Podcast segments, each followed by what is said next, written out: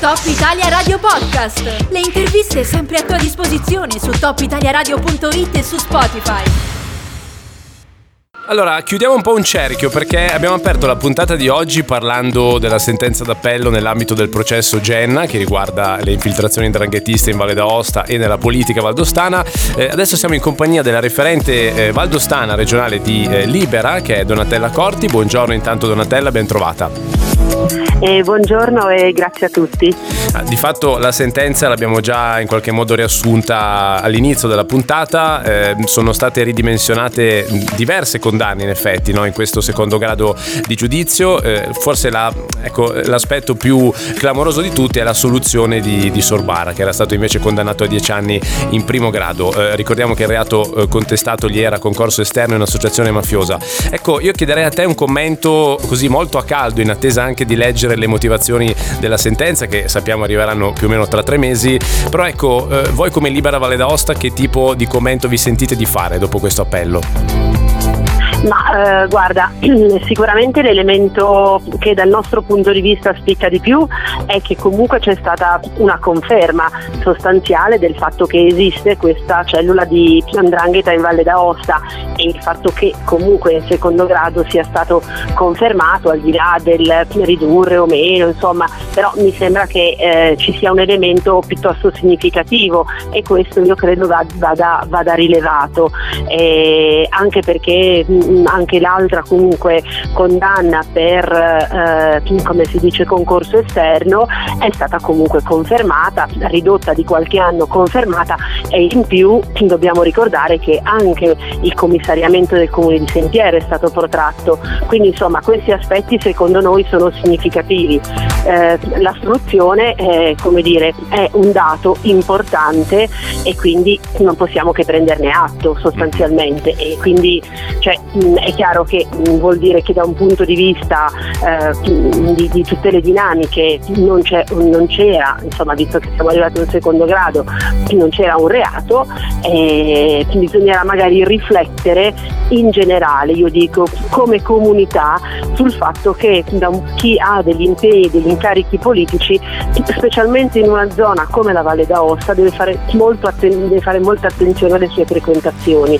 Sì, ecco. ecco. io stavo proprio leggendo un articolo di un, un, valente cronista giudiziario locale che si chiama Cristian Diemo eh, che sul suo certo. blog giustiziando.blog eh, scrive appunto eh, questo in conclusione, no? cioè dice ok magari anche per, per, quanto riguarda Sorbara, in questo caso parliamo di lui, non c'è stato reato, però eh, è chiaro che ciò non toglie che vadano qualificate come inopportune per un amministratore pubblico eh, le, sue, i suoi comportamenti, quelle, quelle, cose che ha fatto insomma. Ecco tu hai usato una parola molto importante secondo me, cioè comunità. Ehm, in questi in questi anni insomma, in cui si, si, discute, si sta discutendo di Indrangheta e dove di fatto c'è stata la conferma che l'Andrangheta in Valle d'Aosta purtroppo è presente, tu hai notato nella comunità valdostana una reazione adeguata diciamo, alla gravità della situazione oppure c'è stata un po' troppa diciamo, eh, sonnolenza ecco, generale?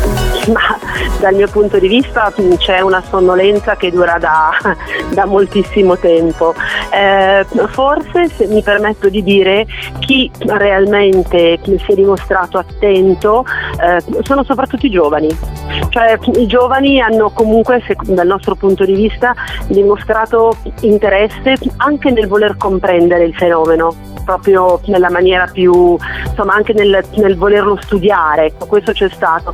Poi devo dire la verità, anche se la cosa non ha, ehm, non so come dire, non ha coinvolto un numero eccessivo di persone, però è nata e eh, sta come dire, muovendo i suoi primi passi una um, scuola di cittadinanza monitorante eh, con il comune di Saint-Pierre e ci sono diverse persone che comunque da gennaio hanno partecipato a questa scuola che fino adesso è stata online per tutte le motivazioni relative al Covid. Ecco. E io credo che sono piccoli segnali che però fanno capire che comunque mh, un'attenzione, nel, chi vuole coglierlo c'è. Mm-hmm. Ok, quindi insomma il, il, bicchiere mezzo pieno volendo lo si può vedere anche in un contesto sì, che comunque vabbè, io sono una questo. persona ottimista, eh, lo so, quindi... lo so. lo so. Infatti ecco. non, avevo dubbi su questo. No, però hai fatto bene giustamente a sottolineare dove si sta costruendo qualcosa, no? malgrado il clima generale sì. sia un po' di sonnolenza, questo l'hai di fatto ammesso anche tu, ecco. Eh, senti, sì, adesso si attendono le motivazioni e eventualmente il il, terzo grado, la Cassazione, eh, come scrive anche Cristian Diemo, vado sempre sul suo articolo, ehm, insomma tutto sommato di solito la Cassazione eh, non può andare troppo nel merito, no? si occupa soprattutto della legittimità, anche se lui fa notare che ci sono stati comunque dei casi tipo mafia capitale eh sì. dove il terzo grado esatto. è stato esatto. importante.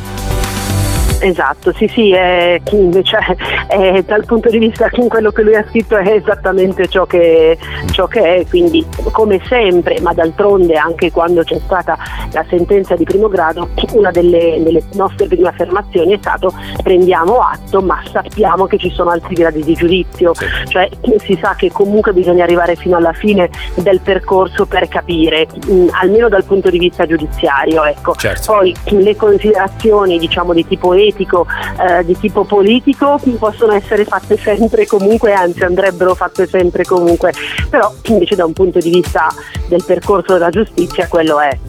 Bene, io intanto ti ringrazio Donatella, grazie mille Donatella Corti, grazie referente regionale per Libera, alla prossima. Alla prossima, grazie.